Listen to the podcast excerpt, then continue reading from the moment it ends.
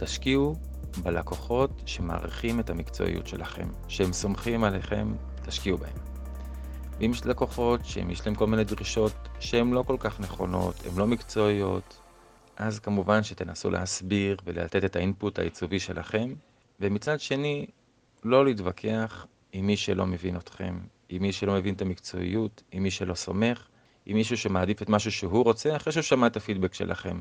זה בסדר גמור. אנחנו נותני שירות. אנחנו מציעים את המקסימום שאנחנו יכולים לייעץ ולתת ואת המקצועיות שלנו, ואם מישהו בסוף מחליט אחרת, משיקולים כאלו ואחרים, נכונים או לא נכונים, אז לא צריך להתווכח. הסברנו, הצענו, לא קיבלו, זה בסדר גמור. אנחנו נותני השירות, ולא צריך להתווכח עם זה.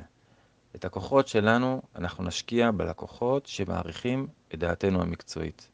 ובסוף כנותני שירות חשוב לנו שכמובן נהנה בעבודה, אבל גם שהלקוחות יהיו מרוצים.